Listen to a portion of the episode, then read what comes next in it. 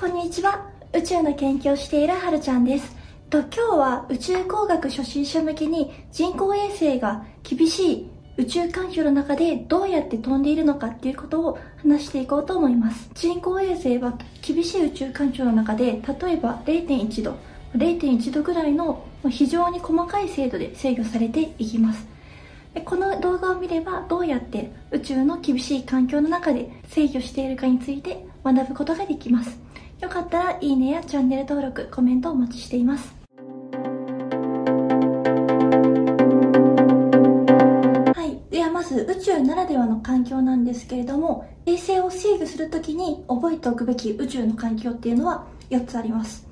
大気抵抗、太陽輻射、重力傾斜、残留磁気です。でひとつめの大気抵抗っていうのは、まあ、衛星地球地球から例えば ごひゃくろくじゅっキロメートル のところよく飛んでいますけれども、まあ、そこは薄いとはいえまだ大気がある状況で、で衛星がこうやって飛んでいると、まあ、大気がぶつかってもちろん抵抗が発生します。これが衛星の姿勢をずらす理由の一つになります。でふたつめは太陽輻射、太陽からの、まあ、光子っていうものが、えっと、太陽から常に来ているんですけれども、その圧力が衛星にかかって衛星の揺れを発生させます。でここでちょっとポイントなのが、太陽の活動っていうのは一定ではないので、まあ、あの宇宙天気予報というものを見て、あこの年のさんねんご打ち上げる予定のこの衛星なら太陽活動はちょっと少ないから太陽輻射については考えなくていいなとか、ちょっと高いから太陽輻射気をつけないとなっていうふうに考えていきます。で、えっと、みっつめが重力傾斜です。これは重力傾斜っていうのは地球にはもちろん重力があって、例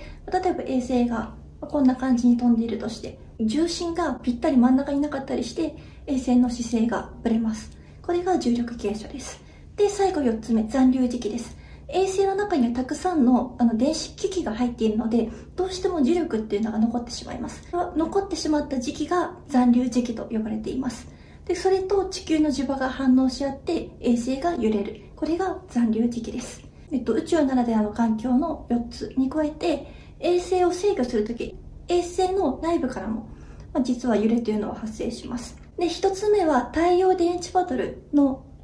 影響なんですけど、太陽電池パドル、まあ、これですね。太陽電池パドルを太陽の方向に常に向けておきます。なので太陽がこの上にあるときはこういう形、太陽がこっちにあるときはこうやって方向を変えるんですね。でこの方向を変えるときに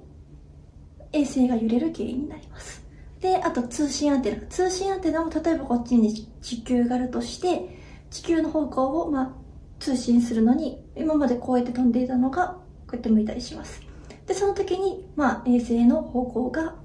まあ、意図する以上に揺れてしまうということがあります。ということで宇宙ならではのよっつの大気抵抗、太陽輻射、重力傾斜、残留磁気で衛星の部品が動くことによって発生する衛星の揺れっていうものを制御して、まあ、あの例えばカメラ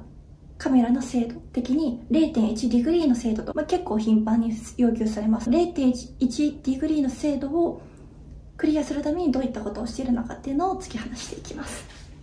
で中にいくつかのセンサーとソフトウェアを入れて、まあ、そういった制御をしていくんですけれども、まあ、センサーっていうのはまずいっこめすごいのがカメラを使っていきますが、よく使われるカメラスタートラッカーというものです。でこのスタートラッカーというものは れいてんゼロゼロよんディグリーから れいてんゼロゼロゼロにディグリーということで、本当に本当に細かい精度で見ることができます。でこのスタートラッカーというものの中に何が入っているかといいますと、恒星マップ、星のどこの星がどの位置でいるのかっていうのが全部入ってまして、まあ、それと実際衛星が今見ている方向を見ると、あこれは大体あの星のこの方向を見ているので衛星の姿勢はこっちだっていうことを見ることができます。それがスタートラッカーです。構成マップを入れたり、まあ、そうやって画像処理をしていたりするので非常に値段が高額になってまして、まあ、ちょっとこぼれ話なんですけど、革新衛星実証にごうきとかに乗ったマリーンとスタートラッカーの代わりになるようなものが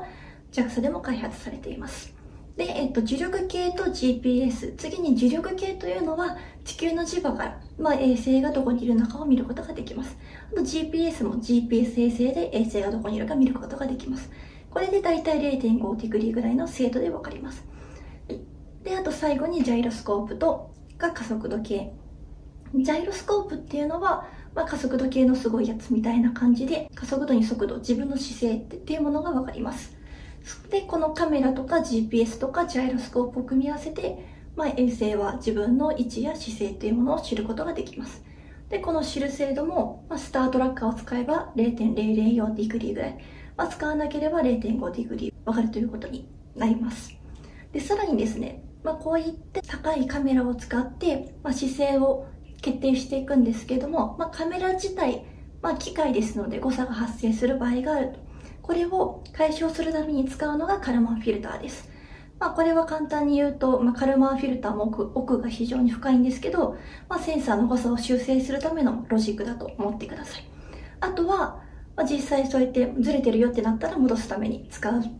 制御則としては、フィードフォワード制御とフィードバック制御があります。これフィードフォワード制御、フィードバック制御、両方ともあの制御をするところで非常に有名な制御則になるんですけれども、まあ簡単によくある例え話として使われるのが、あの車の運転をしているとき、まあ、ひゃくメートル先をこうカーブするよっていうのがあったとして、ひゃくメートル先カーブするっていうのだけ頭に入れて目つぶった状態で運転するのがフィードフォワード則です。で、フィードバック制御っていうのは自分の今の状況から次何するのかっていうのを決めていくので、ゼロメートルのところからひゃくメートルのところに来て、あ、カーブだって気づいた瞬間にハンドルを切るっていうのがフィードバック制御則です。なので、まあ、フィードフォワード制御は、例えばこう目つぶってる間にいちメートル右にずれていたとしても気づかないというデメリットもあるので、まあ、実際フィードフォワード制御則とフィードバック制御則組み合わせて制御則っていうのを作っていきます。で、実際に、まあ、こういったセンサー類とソフトウェアを使って れいてんいち ディグリーぐらいの精度を出していきます。で、実際にこの中に、衛星の中に入れて制御するハードウェアの紹介を最後にしようと思いますけど、リアクションホイール、いっこめはリアクションホイール。まあ、あの、名前の通り車輪型をしていまして、これ、あの、大体衛星いちだいによんだいぐらい入っています。なぜよんだいかっていうと、X 軸、Y 軸、Z 軸、あとは上長径です。で、これを入れることによって衛星のそれぞれの方向の回転を制御します。で、あとは エムティーキュー、磁気トルカです。磁気トルクは地球の磁場を利用してトルクを発生させるもので、まあ、リアクションホイールもあの回る速度の限界というものがありますので、まあ、それを上回った時のトルクが発生してしまう。例えば大気抵抗トルクで、まあ、ずっとずっとこっち方向にトルクかかり続けるんだよってなって、リアクションホイールがそれに対抗し続けようとしても限界があるってなった時に、エムティーキュー、磁気トルカを使って、それを一気に補正してやるっていうことができます。で、さらに、まあ、エムティーキュー、磁気トルカは地球の磁場を利用するので、例えば静止衛星は、えっと、さんまんろくせんキロメートル ぐらいのところを飛んでいますけれども、そうすると地球の磁場も弱くなってきてしまうので、代わりに使うのがスラスターです。で、スラスターは、まあ、積んでいる燃料をちょっとずつ出してやることによって、この